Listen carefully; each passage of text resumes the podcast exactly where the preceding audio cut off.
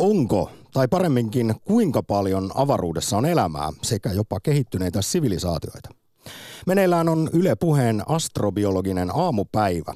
Edellisen tunnin Juuso Pekkinen pohti muun muassa elämän yleisyyttä universumissamme Turun yliopiston tähtitieteen dosentin Haru Lehdon sekä astrobiologin Kirsi Lehdon kanssa. Nyt sama teema jatkuu tunnin verran aktissa ja teidän arvon kuulijat kysymyksiin ne on vastaamassa samainen asiantuntijapariskunta.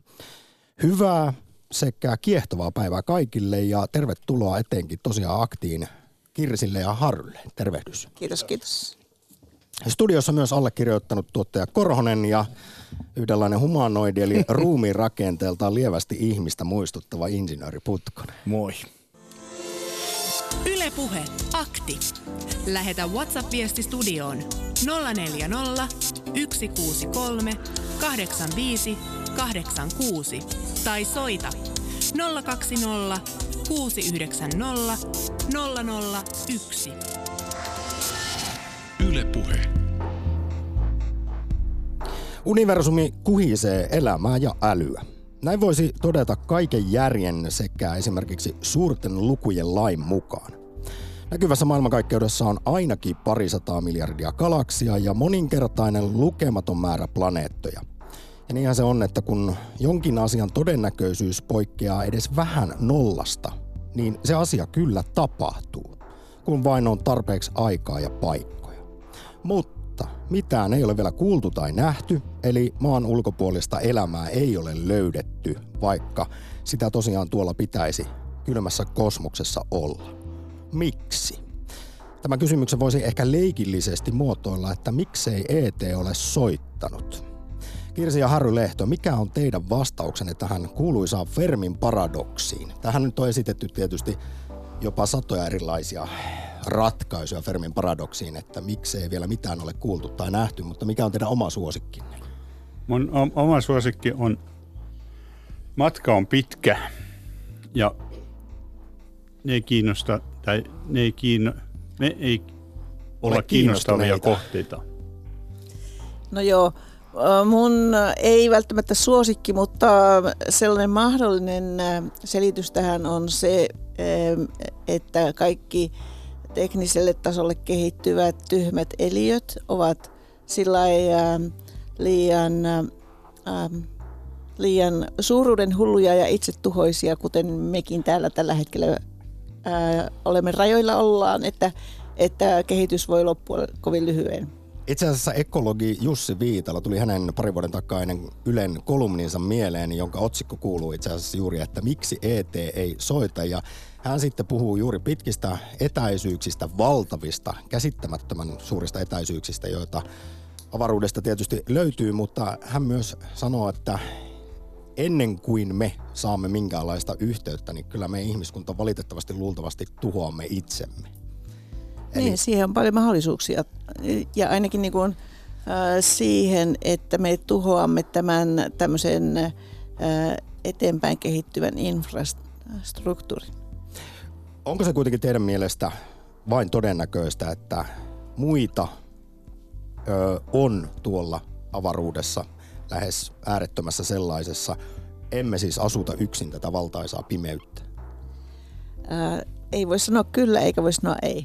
Mutta jos puhutaan todennäköisyyksistä, mainitsin tässä juuri tämän, tämän voisi vaikka sanoa, että suurten lukujen lain. Jo, jos olisit 20 vuotta sitten kysynyt, että luuletko, että muilla tähdillä on planeettakuntia, niin minä olisin sanonut, että en tiedä. Mutta kun ensimmäinen löytyy, niin sitten tiedän. Ja sitten parissakymmenessä vuodessa niitä on löydetty jo tuhansia. Nyt niitä on varmaan 5000. Voisiko tämä asia lähestyä niin, että me olemme tienneet gravitaation olemassa ja Ligo vasta sitten todisti sen, se löytyy. Niin voinko olla, että meidän mittausmenetelmät ei vaan vielä riitä siihen, että sitä elämää ei ole, joko biologista elämää tai sitä elämän signaalia ei ole vielä havaittu? Joo, siis se, se gravi, gravitaatio, gravitaatio olemassa on tiedetty, mutta se, että Einstein oli oikeassa näistä gravitaatioaalloista, niin Ligo niin kuin näki sen varsin varmasti. Kyllä siitäkin on ollut viitteitä aikaisemmin, mutta, mutta, mutta se niin kuin näki sen aika hyvin ja, ja viitteitä muusta elämästä. Nyt me tiedetään, että on semmoisia planeettoja, jotka kiertää tähteä sopivalla etäisyydellä, että siellä olisi sopivat olosuhteet nestemäiselle vedelle. Että... Kultakutrivyöhykkeellä. Mutta sitten on niinkin, Joo, että... tai elämävyöhykkeellä. sitten on niinkin, että tämäkin tieto on varsin nuorta. Siis niin kuin ehkä kymmenen vuoden ajan on nyt tiedetty ylipäänsä, että on, on planeettoja. Ja, ja tota, ei sitä nyt niin kuin hetkessä nämä asiat voi niin kuin valjeta sillä Mutta jotenkin tuntuu, että askeleet siihen, että löytyisi sitä elämää, niin menee koko ajan niin kuin kohti sitä elämän löytymistä kohti. Että löytyy eksoplaneettoja, löytyy eksokuita, löytyy elämänvyöhykkeellä olevia mahdollisia planeettoja. Meidän äh, niin kuin havaintomenetelmillä ja mahdollisuuksilla, niin, niin äh, aika, mahdoll, aika paljon mahdollista, että löydämme yksinkertaista elämää kohtalaisempia ehkä yes. meidän elinaikana tästä planeettakunnasta, mutta tosiaankin ne muut ovat sitten niin, kuin niin hirveän kaukana, että, että yhtä vaikea kuin heidän on nähdä meitä, niin meidän nähdä, nähdä heitä. Se, se elämä, mikä löydettäisiin, se todennäköisesti on mikrobitasosta. Mutta se on silti elämä. Ja sitten, silti. Ja, silti. Ja, ja sitten jos löytäisimme jostakin muista tähtijärjestelmistä ää, eläviä, niin todennäköisesti heidän pitäisi olla niin valtavan paljon pidemmällä teknisesti, jotta he tekisivät paljon voimakkaampia signaaleja. Itse asiassa tästä on lyhyt hyppäys yhteen teemaan, jota haluaisin myös seuraavan tunnin aikana pohtia ja kaipaisin myös kuulijoiden näkemyksiä siihen ehkä enemmän astrobiologian lisäksi niin myös tämmöistä sosiologista tai yhteiskunnallista pohdintaa aiheeseen, että kun, oletetaan nyt, että kun sitä vierasta elämää löytyy, vaikka bakteeritasoista tai sitten ihan älyä, niin mitä se aiheuttaisi täällä maan päällä? Varma tieto siitä, että ettemme, emme ole yksin kylmässä kosmoksessa. Tähän toivon tosiaan kuulijoiden pohdiskeluja, kun voitte arvon kuulijat esittää kysymyksiänne Kirsi ja Haru Lehdolle, mutta vastatkaa nyt te ensin. Mitä täällä ensimmäisenä tapahtuisi maan päällä, jos saisimme varmistetun tiedon siitä, että emme ole yksin? Täällä varmaan kansakunta siis maapallon kansakunta jakautuisi kahteen. Toinen on se mielenkiintoista ja toinen on se väliä. Sitten voisi käydä niinkin, että, että meiltä niin kuin, ähm, häipyisi tämmöinen ähm, kuppikuntainen ajattelu ja alkaisimme ajatella itseämme lajin edustajina ja yhtenäisenä populaationa. Jos tuossa kirjasi vähän viittasit siihen, että mekin taidamme olla enemmän semmoisia oman napaan tuijottelijoita, teknisesti kehittyneitä, mutta hölmöjä me niin. I- ihmiset, niin olisiko se meidän jopa pelastus? Että... Se voisi olla ja sillä myöskin, että me voitaisiin jotenkin uudestaan katsoa niin tätä planeettaa kokonaisuutena ja semmoista niin kuin planeetan kestävyyttä ja että mihin meidän kannattaa satsata meidän voimavaroja ja että, että jätettäisiin niin sitä semmoista turhaa krääsää niin kuin sitten se menisi niin kuin halvempaan, halvempaan, turhempaan Pikkumaiset ongelmat ja Joo. riidat ainakin menisi mittasuhteisiin. Joo. Tämä on, tämä on itse asiassa tämä sosio, sosiologinen pointti on aika tärkeä. Sitä on pohdiskeltu esimerkiksi, että miten eri uskonnot reagoisivat siihen. Ja Paavihan on ottanut kantaa tähän jo. Onko Paavilta tullut Paavi, kommentti? Paavi on ottanut kantaa ja sanoi, että muiden tähtien ympärillä olevilla planeetoilla voi olla elämää. Se on silloin niin kuin myöntänyt jo sen, että eipä se nyt kauheasti haittaa meitä. No jossain vaiheessahan sieltä myös Vatikaanista ilmoitettiin, että ok, emme elä geosentrisessä maailmankaikkeudessa, vaan heliosentrisessä. Eli... Joo, no se kesti kolmesta vuotta. Mutta Galileolle annettiin anteeksi tämä huomio. Niin ei sekään helppo tie tietysti ollut. Nyt, nyt rakkaat aktin kuuntelijat, käyttäkää ainutlaatuinen mahdollisuus hyväksenne ja esittäkää kysymyksenne avaruudesta ja astrobiologiasta tutkijoille.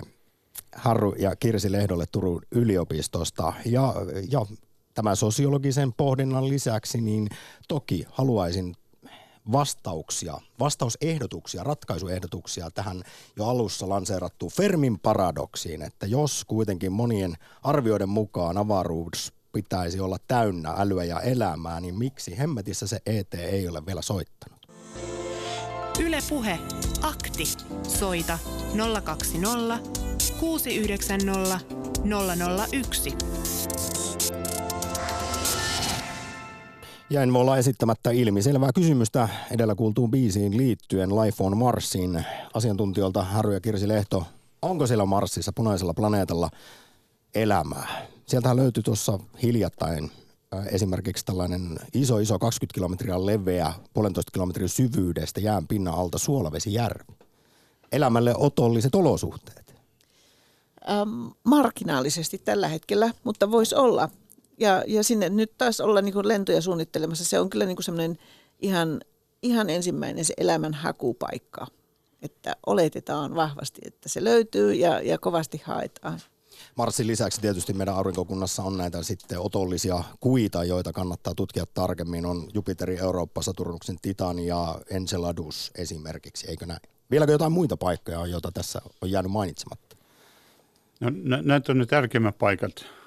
Kyllähän niin kuin ajatellaan, että Ganymedeksessä ja Kallistossa, joka on myös Jupiterin kuita, siellä olisi pieni mahdollisuus. Ja sitten on Saturnuksella on muutama kuu, Tetys ja Dione, jossa on kanssa ilmeisesti meripinnan alla – niissäkin voisi olla, mutta näitä on, saisi nämä muutamat ensimmäiset niin kuin selvitetty. Niin. Tämä on sillä niin kuin tavallaan valtava iso kysymys ja liittyy myöskin niin kuin koko tämän elämän olemassaolon ähm, todennäköisyys ähm, tämmöiseen ähm, tekijään.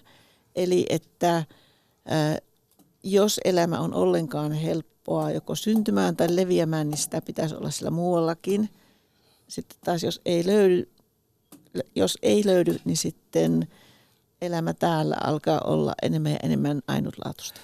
No jos mietitään, että mistä se todennäköisimmin se ensimmäinen elämän merkki maan ulkopuolinen löytyy, niin kannattaako satsata siihen, että lähdettäisiin poraamaan vaikkapa näiden aurinkokunnan kuiden jään pinnan alle sinne, kun oletettavasti siellä on meriä vellomassa tai sitten Marsiin vai kannattaako suunnata teleskoopit eksoplaneetoille tuonne valovuosien päähän. Harry Lehto kerroi tuossa David Bowen aikana, että te alatte metsästää planeettoja Tur- Turussa ja Tuoralassa. Joo, joo. Koittaa Tuoralan teleskoopilla renovoida yksi, yksi meidän kaukoputkista, 7 senttinen kaukoputki. Se kuulostaa pienelle, mutta se on niin kuin riittävä, kun kuvataan kymmeniä tuhansia, kymmeniä tuhansia tähtiä ja koittaa etsiä niistä planeettoja aiheuttamia pimennyksiä. Eli tämä on nyt tämmöinen hanke, mikä, minkä olisi tarkoitus käynnistyä tässä apurahan turvin pian, jos me saadaan se apuraha. Ja, ja siihen on valmiit opiskelijat jo ilmoittautunut.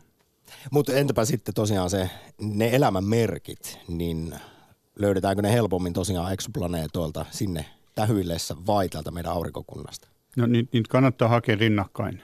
Esimerkiksi Euroopan eteläinen observatorio on laittamassa isolle, isolle ELT-teleskoopille 39-metriselle niin yhdeksi pääprojektiksi eksoplaneettien ilmakehien tutkiminen. Eli se on niin kuin vähän hajautettu tämä, se on yksi juttu ja sitten toinen on nämä lähemmät kappaleet aurinkokunnassa, mihin voidaan lähettää jotakin. Sitten tutkimushan on tämmöistä, että, että ei tiedetä mitä löydetään, mutta silti kannattaa hakea. Siis emme voi olettaa, että löytyy, kun katsotaan lähiplaneettoja tai katsotaan kauas – löytyykö elämää, mutta jotakin löytyy. Siis niin kuin negatiivinen tuloskin on tulos, mutta sitten ainakin löydet, löydetään niin kuin muita asioita siitä kohteesta ja joka tapauksessa niin kuin aletaan ymmärtää näitä muita kappaleita. Näin kertoivat aktin vieraana astrobiologi Kirsi Lehto sekä tähtitieteen dosentti Harry Lehto, jotka vastaavat vielä reilut 40 minuuttia kuulijoiden kysymyksiin avaruudesta ja astrobiologiasta. Ensimmäisenä linjoilla on Pohjanmalta Erkki Päivä. Päivää. Minkälaisilla ajatuksilla, kuinka kosmisilla lähdit soittamaan aktiin? Minulla tästä Fermin paradoksista, miksi ET ei soita. Ehkäpä me olemme itse vetäneet puhelintöpselin irti seinästä. Nyt Meillä on valtava, tätä ajatusta. Valtava psykologinen torjunta ET-viestiä kohta. Me aina yritämme selittää se epäolevaksi. Jos joku havaitsee tulipalon taivaalla ja kertoo sitä, se kirjattaa tähtitieteen aikakirjoihin havaittu tulipallo.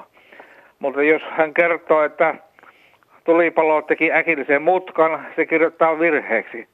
Tämä asenne. Tässä haistelisin vähän sieltä Pohjanmaalta, Erkki, että puhut siitä, että tällaisia olisi jo nähty, eli esimerkiksi, että maan päällä olisi vierailtu, mutta kun nyt puhuit tulipaloista, niin tuli mieleen, että nämä on jo todistettu nämä nyt tuli ajatus katsoa. Pallosalamat. Pallosalamat, jotka tekevät kyllä mielenkiintoisia liikkeitä tuolla korkealla. Se on totta, pallosalamat kylläkin yleensä esiintyvät sen verran maan lähellä, että niitä ei sekoiteta. Mutta tota, tämmöistä on muutakin. Tota, tiedetään, että Suomessakin on elänyt ja ehkä vieläkin elää henkilöt, jotka ovat keskustelleet avaruusolentojen kanssa fyysisesti, siis nähneet heitä, valokuvan jälkiä ja tuommoista. Mutta tämä on vaiettu, tästä ei puhuta. En tiedä, kuuntelitko Erkki tuossa muutama kuukausi sitten, kun teimme aivan erikseen UFO-aktin ja silloin pohdimme juuri näitä asioita. Tänään ehkä kuitenkin, kun on ihan astrobiologit studiossa, niin otamme tämmöisen natural, ontologisen naturalistisen eli tieteellisen näkökulman. Toki kaikki mielipiteet on tervetulleet. Mä tota, voisin hiukan hypätä tuonne Skifin puolelle. Tämmöinen varovainen näkemys, joka mun mielestä aika kiinnostava, joka sinänsä sekin on pelkkää Skifiä kyllä.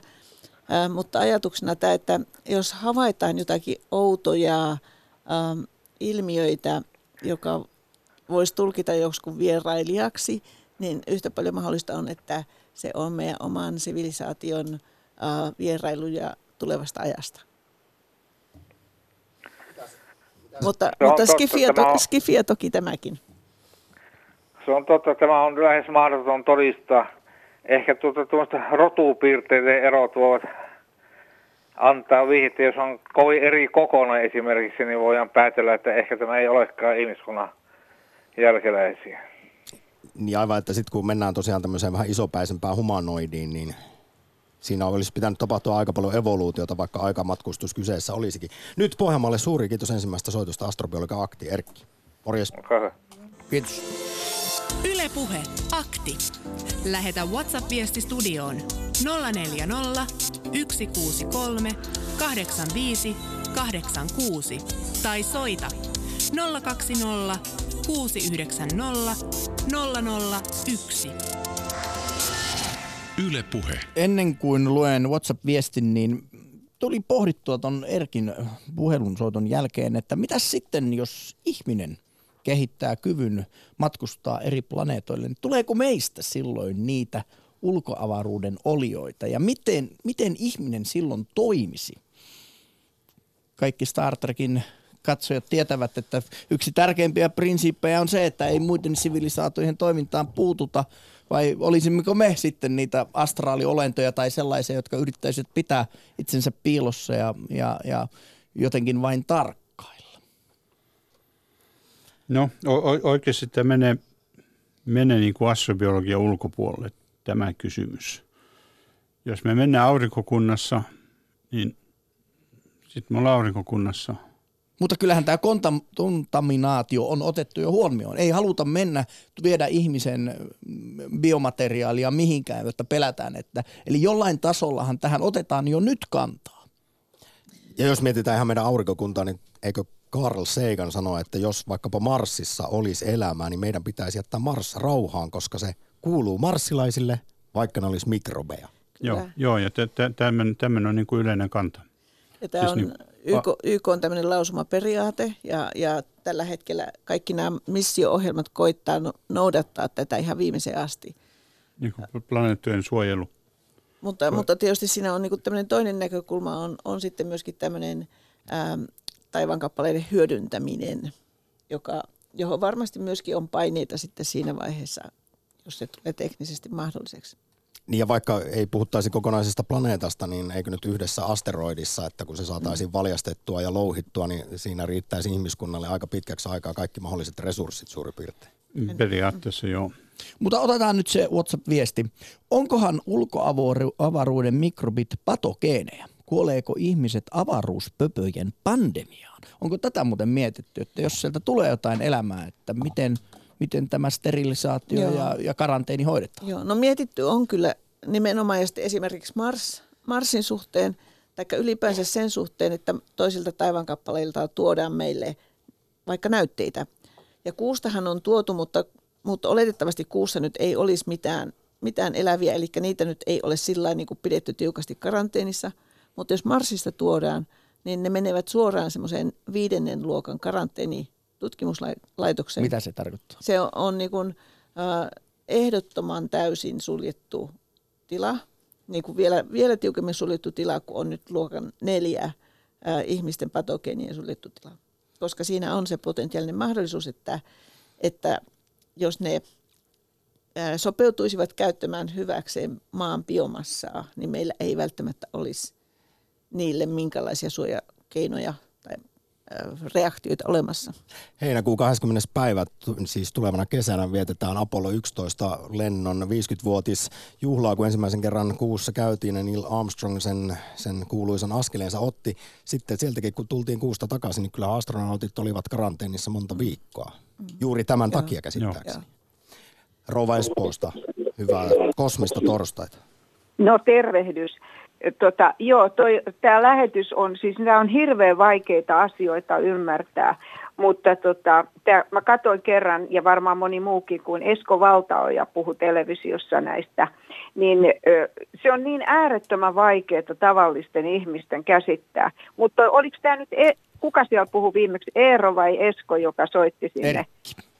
Niin, Erkki. Joo, mä tykkäsin hänen puheenvuorosta. Siinä oli paljon sellaista asiaa, mitä mä lapsesta asti niin kuin kuullut. Ja tota, mä en halua pitkittää tätä lähetystä ö, omalta kohdaltani hölöttämällä kaikkea, mistä mä en tiedä mitään. Mutta sen mä sanon vaan, että jos siellä olisi jotain meidän kaltaista älyllistä elämää, jotka fundeeraisi jotain, niin ehkä ne olisi varmaan nitistänyt meidät. Tai naureskelevat ehkä, että tota, kuinka täällä maapallolla voidaan käyttäytyä näin huonosti toisiansa kohtaan, kohdella eläimiä huonosti, kohdella luontoa huonosti. Ne olisi puuttunut siihen, mutta kun ei. Mutta sitten tota, Tää, tota, tää, mä olin niin pieni, että mä istuin mun isäni sylissä. Me oltiin ulkona ja isä näytti mulle tähti taivasta ja mä, mä muistan niitä kirkkaita tähtiä ja mä kysyin, että mitä tuolla on. Ja, ja tota, isä sitten jotain sanoi, että me ei tiedetä. Ja mä kysyin, että miksi toi loistaa noin paljon. Hän selitti jotain. Mutta se, mitä tota mun isovanhemmat on sanoneet, niin tota, tämmöisen jutun mä oon kuullut ja mä uskon, että tässä on, tässä on totuutta kyllä, että mä toivon, että muutkin reagoi tähän, että kun me kuollaan täältä, sanotaan, että jos kuolee joku parikymppinen, kolmekymppinen ihminen, jolta on jäänyt lapsia ja omaisia ja kaikki niin kuin kesken ja, ja tota, kuolee vaikka onnettomuudessa, niin mä oon kuullut näin, että tällainen henki, kun hän siirtyy, niin ne siirtyy semmoiseen välitilaan, joka on sitten joku paikka, missä on näitä muitakin, jotka ovat välitilassa, että ne pystyvät olemaan meihin henkiteitse yhteydessä, jos me pyydämme heiltä apua, että kulkekaa meidän kanssamme, auttakaa meitä. Ja monethan on saanut niin kuin aina vinkkejä ja yhteyttä näihin kuolleisiin omaisiin.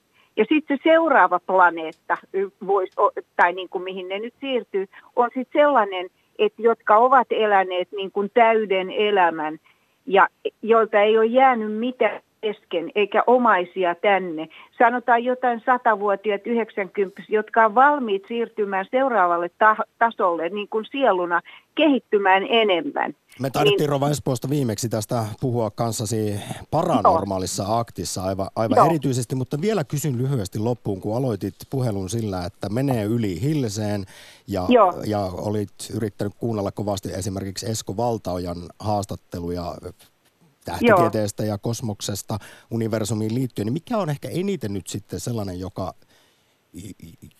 jota on vaikein käsittää siellä Espoossa? Tota,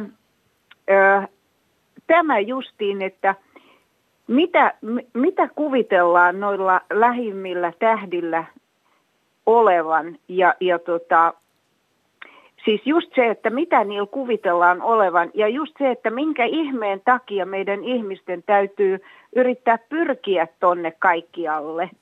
Et tota, Levittäytymään ja, avaruuteen. No, eikö se ole aina ollut ihmisen perusluonne semmoinen uteliaisuus? Ei sitä Amerikkaakaan olisi muuten löydetty ja emme olisi kehittyneet sivilisaationa näin korkealle, ellei olisi ollut tällainen luonteenpiirre olemassa.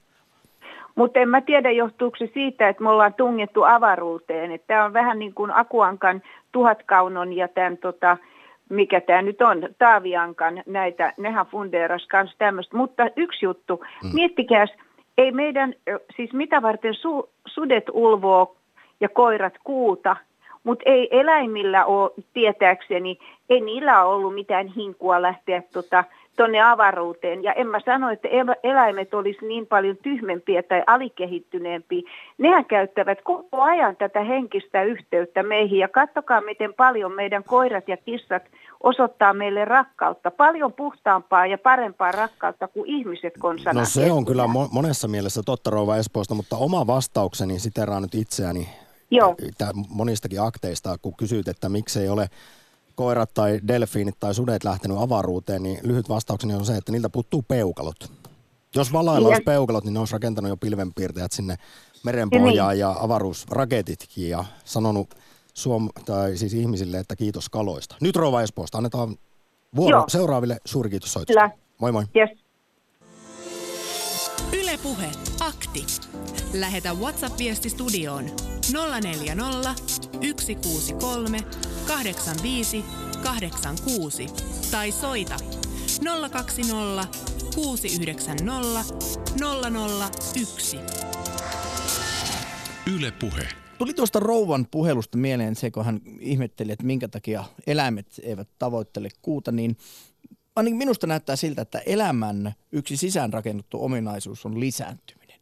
Voisiko ajatella näin, että elämä pys- haluaa lisääntyä niin paljon, että se tavoittelee sitä kuuta. Ja ihminen on tässä tämän elämän lisääntymisen myötä se, se ensimmäinen airuet, joka sinne niin kuin tähtien väliseen maailmoihin on menossa.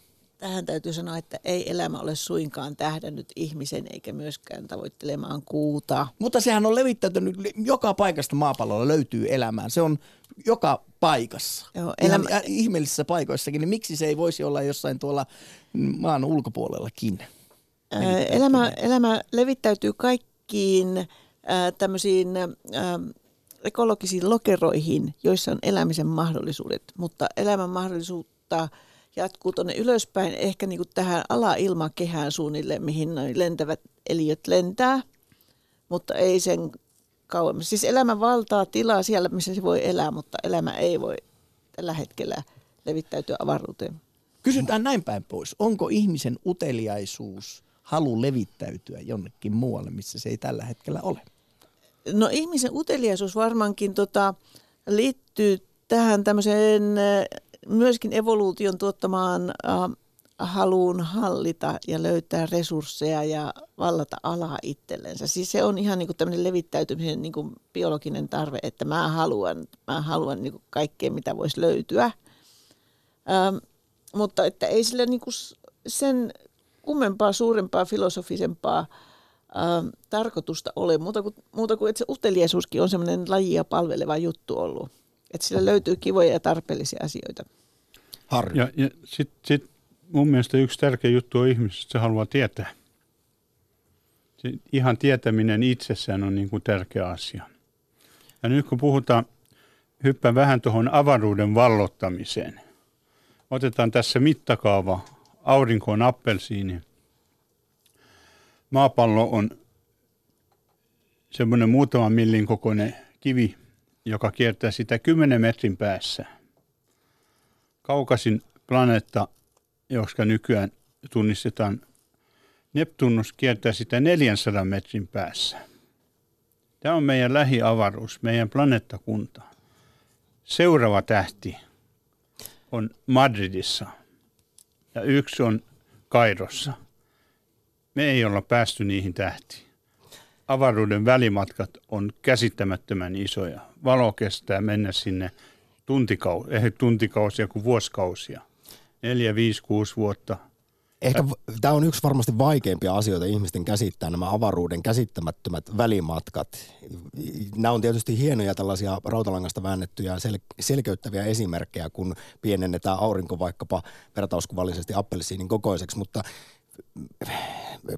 tuli nyt mieleen, että esimerkiksi Voyager-luotaimet, jotka 70-luvulla ammuttiin tuonne lähtemään ulos aurinkokunnasta, niin nythän ne vasta hiljattain sinne pääsivät siis aurinkokunnan ulkopuolelle. Joo, Tämäkin kertoo, jo, kertoo jotain näistä välimatkoista. Kyllä, kyllä. Ni, ni, niiden etäisyydet on luokkaa 120 kertaa maapallon ja auringon välimatka. Että ne on päässyt aika pitkälle.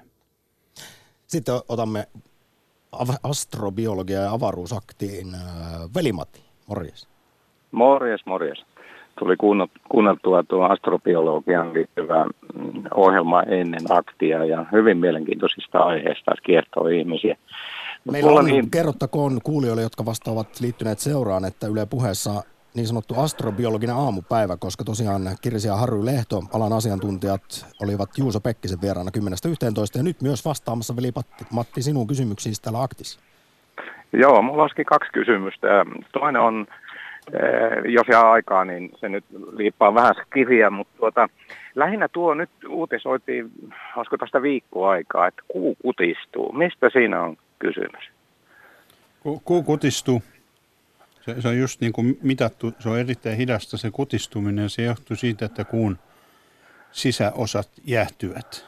Kuussakin on lämmin, lämmin ydin ja se jähtyy koko ajan tässä niin kuin vuosimiljardin kuluessa. Ja tämän takia kuu menee vähän ryppyyn niin kuin rusina ja, ja se aiheuttaa pieniä kuujärjestyksiä.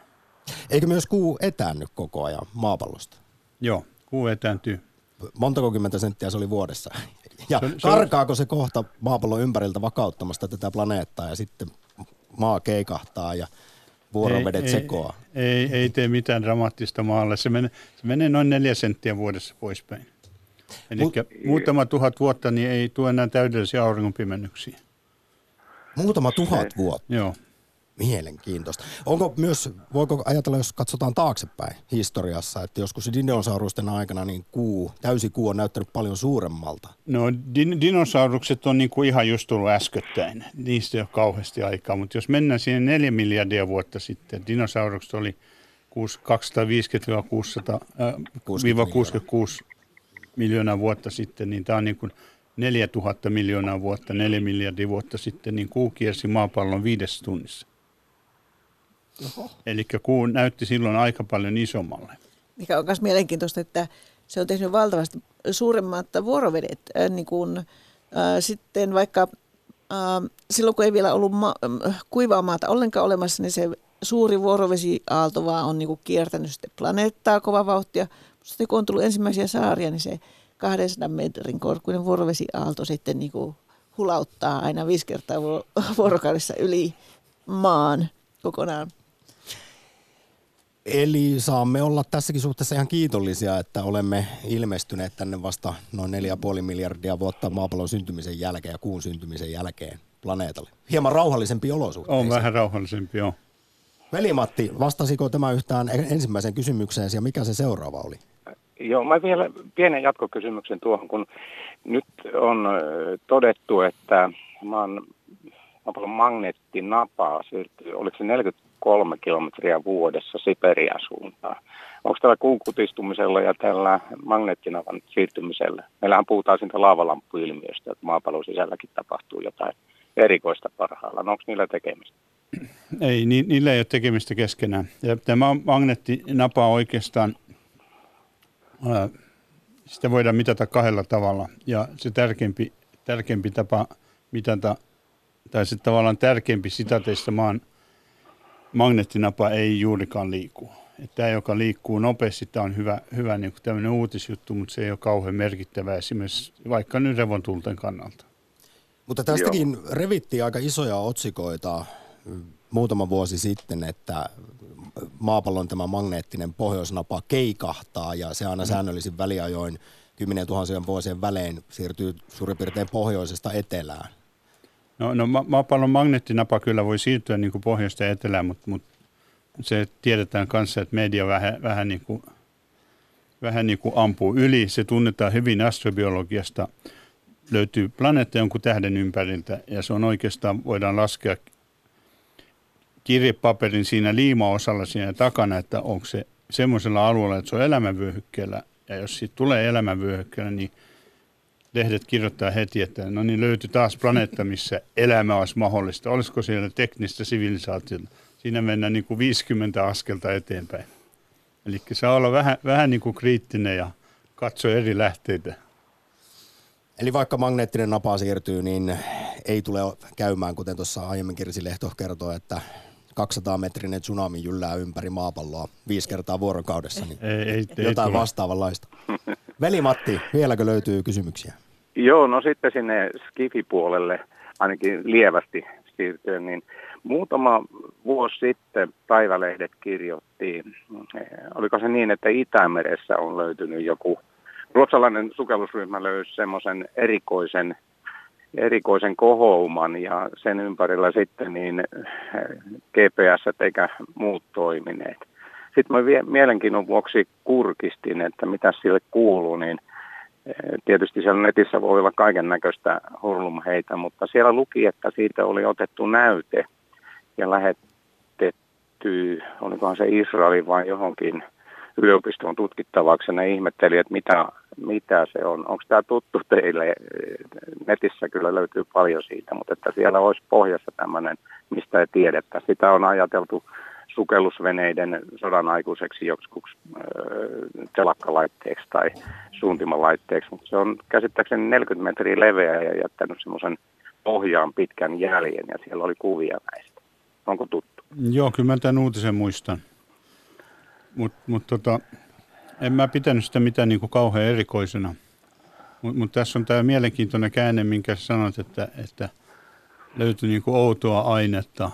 Tämä on tämmöinen juttu, mitä monasti kuulee, kun on uutisia jostakin alieneistä ja tämmöisistä. Outoja aineita ei ole.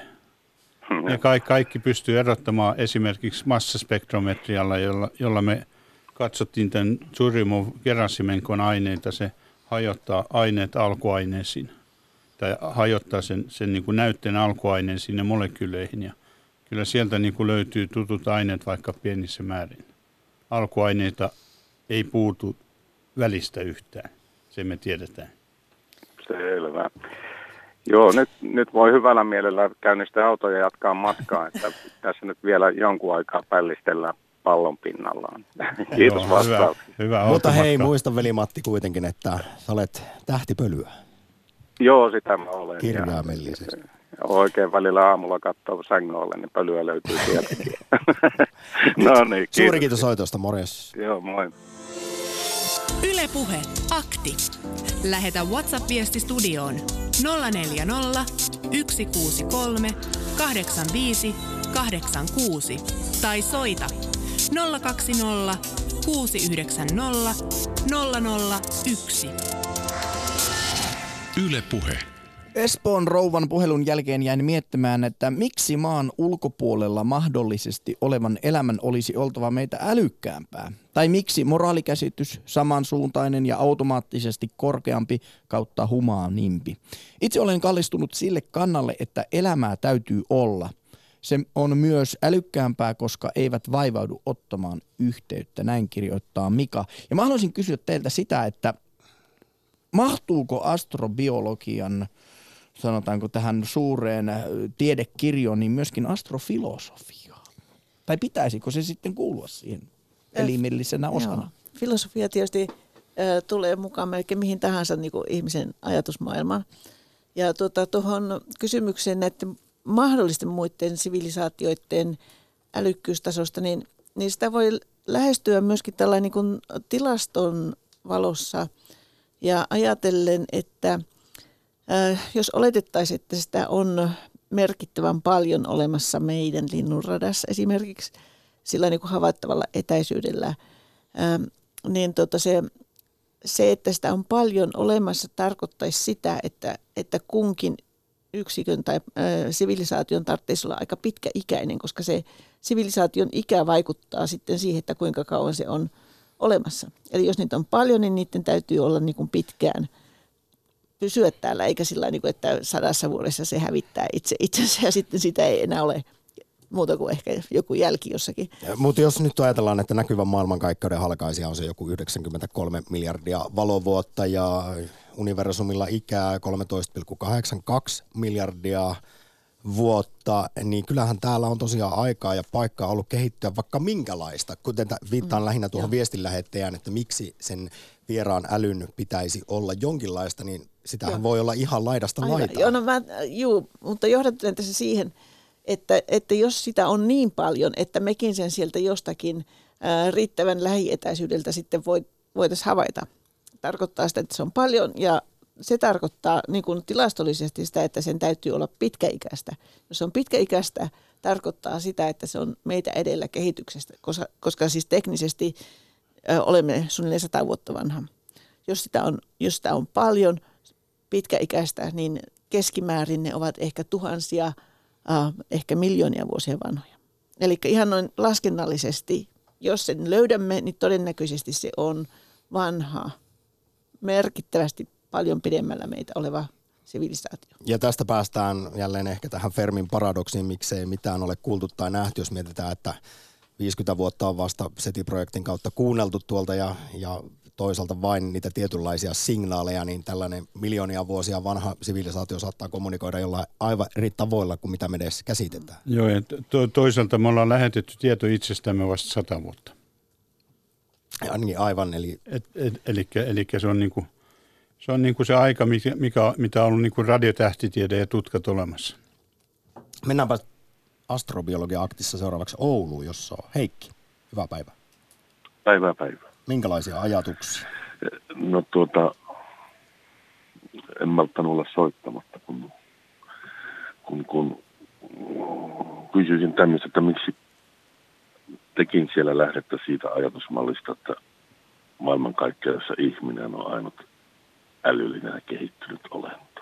Eihän me, me olemme lähteneet Eikä. juuri päinvastaisesta Ai ajatuksesta, eli, eli vähän tähän Fermin paradoksiinkin viitaten, että kaikkien todennäköisyyksien mukaan, valistuneiden arvioiden mukaan, niin avaruus on niin laaja paikka, että siellä pitäisi, se pitäisi kuhista älyä ja elämää. No niinhän se tekeekin. No miksi, mikä on sun vastaus Fermin paradoksiin? Miksei sitten mitään ole kuultu? Miksei ET ole soittanut? No sinä sanoit itse, itse hetki sitten, että vai sanonko se tämä nainen, että jos ne on sen verran kehityksessä meitä edellä, että niillä on aivan eri tapa kommunikoida kuin meillä. Se on vähän sama kuin me yrittäisimme jotenkin opettaa matematiikkaa muurahaisille. No joo. Ja sitten se, että niin kuin itse sanoit äsken, että maailmankaikkeus on niin laaja, mitä sä sanot, 90, miten, mihin asti olemme nähneet. Niin se on se näkyvä avaruus- maailmankaikkeus, Niin, on se niin. reilu 90 miljardia valovuotta halkasijaltaan, Niin. mutta sitähän ei tiedetä kuinka pitkälle universumi vielä siitäkin ulottuu sitten. Aivan, mutta se, niin kuin tämä herra sanoi, että kun meidän kehityksellä ollaan saatu sinne signaalia sata vuotta, mihin se etenee meidän signaali sadassa vuodessa? Sadan valovuoden päähän. Niin, Meidän linnu, linnurata yksistään on semmoinen 100 000 valovuotta läpimitaltaan. niinhän se on. Eli, eli jos kuvittelet vaikka sen huoneen, missä sä istut, niin linnunradaksi, niin se on mennyt semmoisen vähän Kyllä. enemmän kuin pisteen verran. Kyllä, ja jos mä nyt kerron oman mielipiteeni, miten minä nyt ajattelen, että ihminen näkee maailmankaikkeudesta sen verran, kun ihminen katsoisi tästä alaspäin omaan napaansa.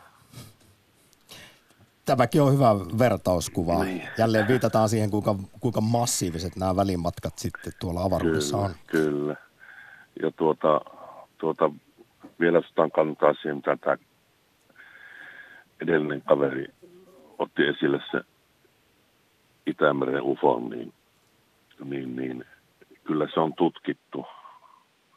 En nyt muista, lähetettiinkö siitä näytepala Israeliin vai mihin lähetettiin, mutta se on kyllä virallisissa laitoksissa tutkittu ja ajoitettu. Se on 140 000, 140 000 vuotta vanha. Ja tuota, se on, äh, ei mitään tuntematonta ainetta, se oli väärä sana käyttää. Siinä käytettiin tutkimuksen jälkeen sanaa, se on materiaalia, mitä ei löydy maapallolta. Tämmöisestä meidän studioraatimme ei ole kuullut tällaisesta Kyllä. uutisesta. Täytyy Kyllä. perehtyä asiaan, Heikki, aivan erityisesti vaikkapa tämän lähetyksen jälkeen. Mutta nyt suuri kiitos soitosta No Astrobiologia niin, kiitos myös Kiitoksia. sinne. Morris. Hei. Lähetä WhatsApp-viesti studioon 040 163 85 86.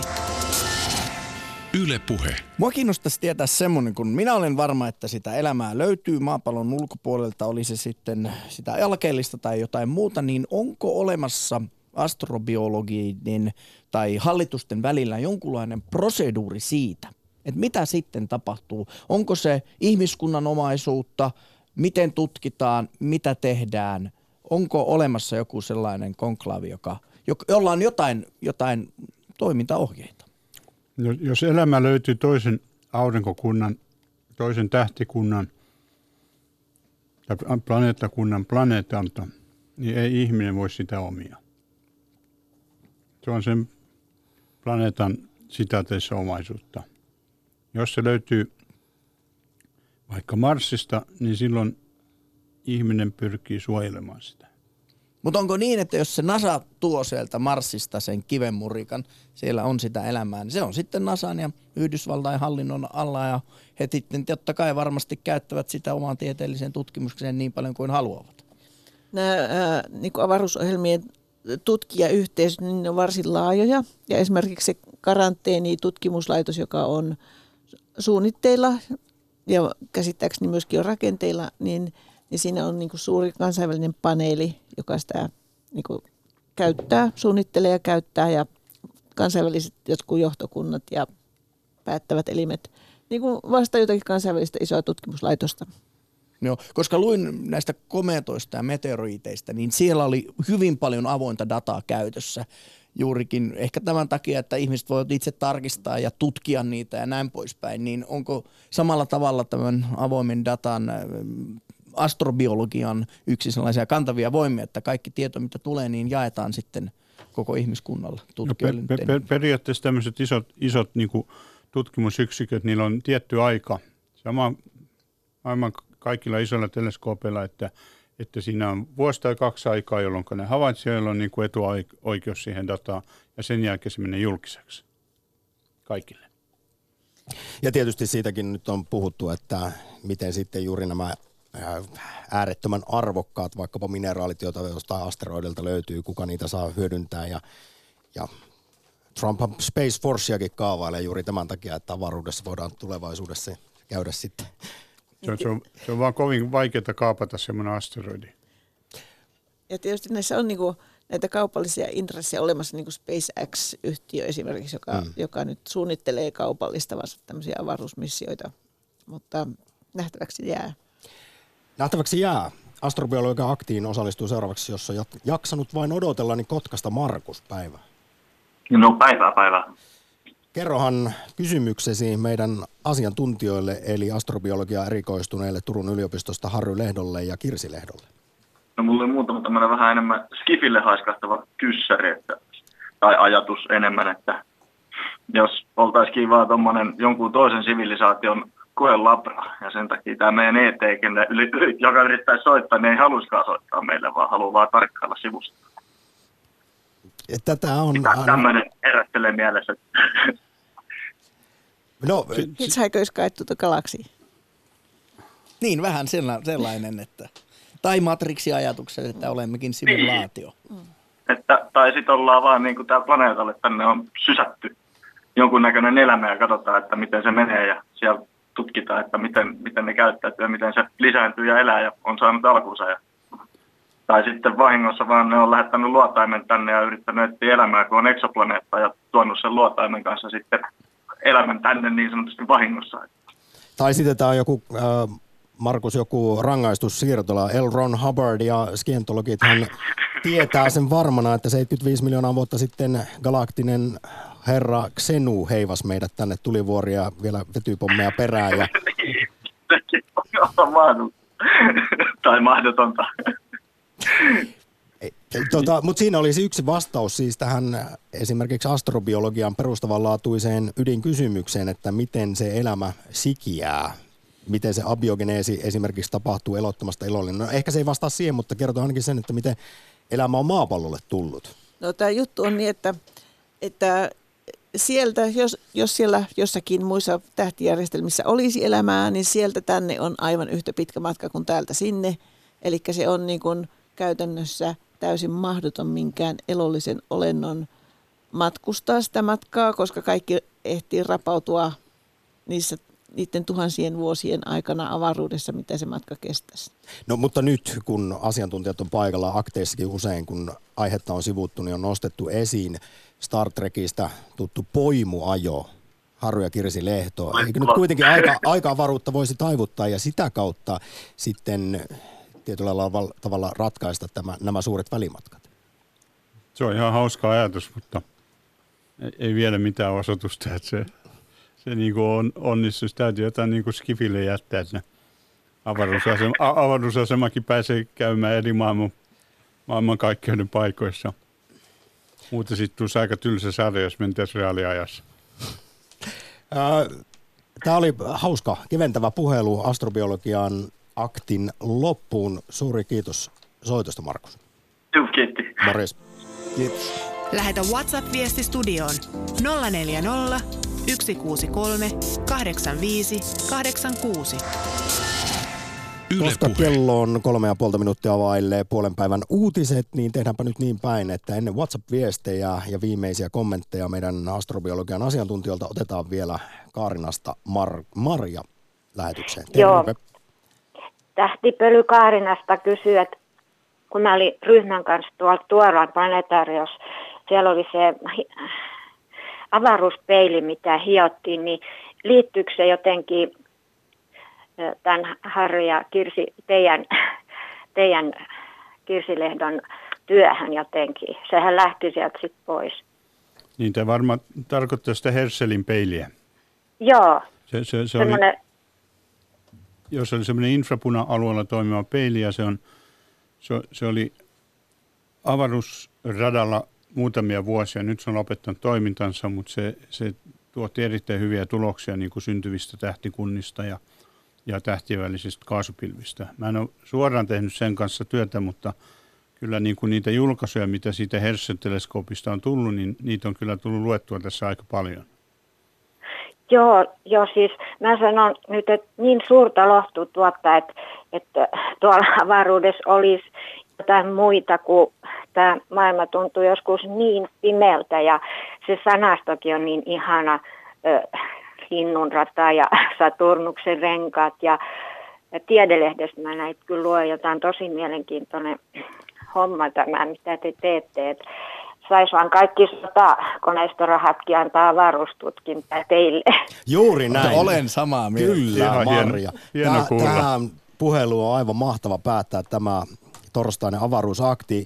Ja tietyllä lailla tässä tuli myös Maria sulta yhdenlainen vastaus tähän sosiologiseen puoleen, jota, jota penäsin, että mitä se sitten tekisi esimerkiksi tälle usein niin hölömölle ihmiskunnalle, että jos sieltä avaruudesta löytyisi vaikkapa Kirsi ja Harry Lehdon toimesta sitä vierasta elämää ja älyä. Niin mitä sanoisit Maria, mikä olisi ensimmäinen reaktio itselläsi, kun tietäisit, että et ole yksin tyhmien ihmisten kanssa kylmässä kosmoksessa? No mä hurraisin. Ja sitten saattaisit vetää tänne elämäsi toiset kännit, muistan kun kerroit siitä yhdestä ainoasta kerrasta. Joo. Senpä tietää. Eh, ehkä tähän, tähän ajatukseen, juhlavaan sellaiseen, kuohuvaan. Kaarina on suuri kiitos soitosta ja morjens. Kiitos. Yle Puhe, akti. Arkisin kello 11. Yle Puhe. Jussi Putkonen, otetaan vielä viimeiset kommentit sosiaalisesta mediasta. On paljon tullut kommentteja, mutta mä haluaisin kysyä teiltä, että minkälainen kolo teille jäi kansojen syvien rint- rintamien mielipiteistä näin astrobiologian aktin jälkeen? No tuota, tuntuu, että, että väki niin kuin odottaa näitä tämmöisiä ufotyyppisiä yhteyksiä ja ehkä on vähän turha odotella niin kuin UFO-vierailuja, mutta että, että jotenkin voisimme itse havaita, niin se, se olisi oikea tavoite. Suuri kiitos Aktiin vierailusta. Harru ja Kirsi Lehto nyt Yle Puheessa puolen päivän uutiset. Kiitos.